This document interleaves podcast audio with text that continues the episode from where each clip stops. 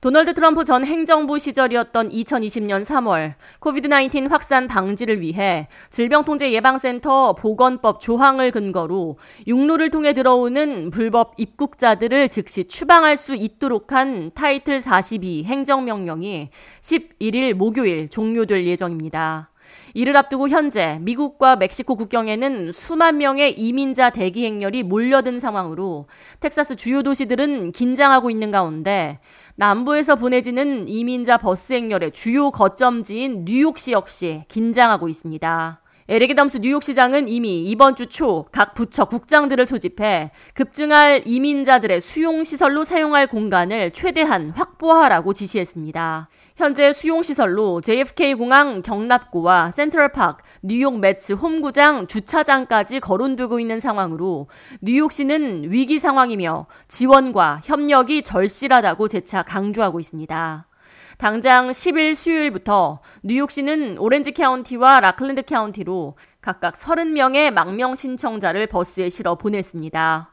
하지만 라클랜드 카운티는 소송을 제기하고 판사로부터 일시적인 접근 금지 명령권을 받아 뉴욕시가 지정한 라클랜드 카운티 내에 위치한 오렌지타운 소재 아르모니 인앤 스위트 모텔이 면허 없이 망명 신청자 수용시설로 사용할 수 없도록 접근을 금지시킨 상태입니다. 라클랜드 카운티는 뉴욕시가 일방적으로 라클랜드 카운티 소재 모텔 하나를 통째로 대여해 모텔 내에서 일할 담당관을 배정하고 식사와 세탁 서비스를 제공하며 통금까지 설정해 모텔이라는 공간을 노숙자 보호시설로 사용하려 한다며 이는 노숙자를 위한 쉘터가 아니라 숙박업을 하는 비즈니스 공간이라고 지적했습니다. 이 같은 숙박시설의 사용 용도 변경에는 뉴욕주 임시장의 지원국의 승인이 필요합니다. 이에 애덤스 시장은 십일 수요일 성명을 내고 뉴욕시는 작년부터 지금까지 육만 천여 명 이상의 망명 신청자들을 보호하고 먹이고 돌봐왔으며 연방 정부가 직접 나서야 하는 사안이지만 뉴욕시 정부가 자체적으로 해결하려고 노력해왔다고 밝혔습니다. 이어 우리는 뉴욕주 전역에 있는 지역 리더들의 적극적인 개입과 협조를 구하고 있으며 애석하게도 라클랜드 카운티는 뉴욕시가 수용하고 있는 육만여 명의 일 퍼센트에도 채 안 되는 수십 명을 수용할 능력조차 없다며 반발하고 있다고 비판했습니다.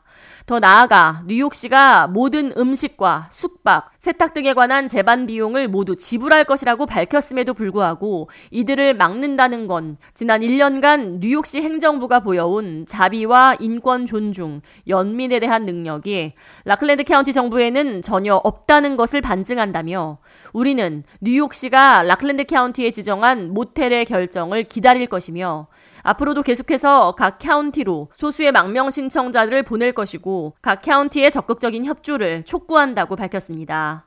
뉴욕시 이민국 카스트로 국장은 당장 십일일 목요일 타이틀 사십이 행정명령이 종료되면 하루 만 명에서 만 이천여 명의 이민자 행렬이 국경을 넘을 것으로 보인다며 이들 중 상당수가 버스에 실려 뉴욕시로 도착할 가능성이 높은 만큼 뉴욕시는 모든 상황에 대처하기 위해 다방면으로 고심하며 노력하고 있다고 전했습니다. K-라디오 이하예입니다.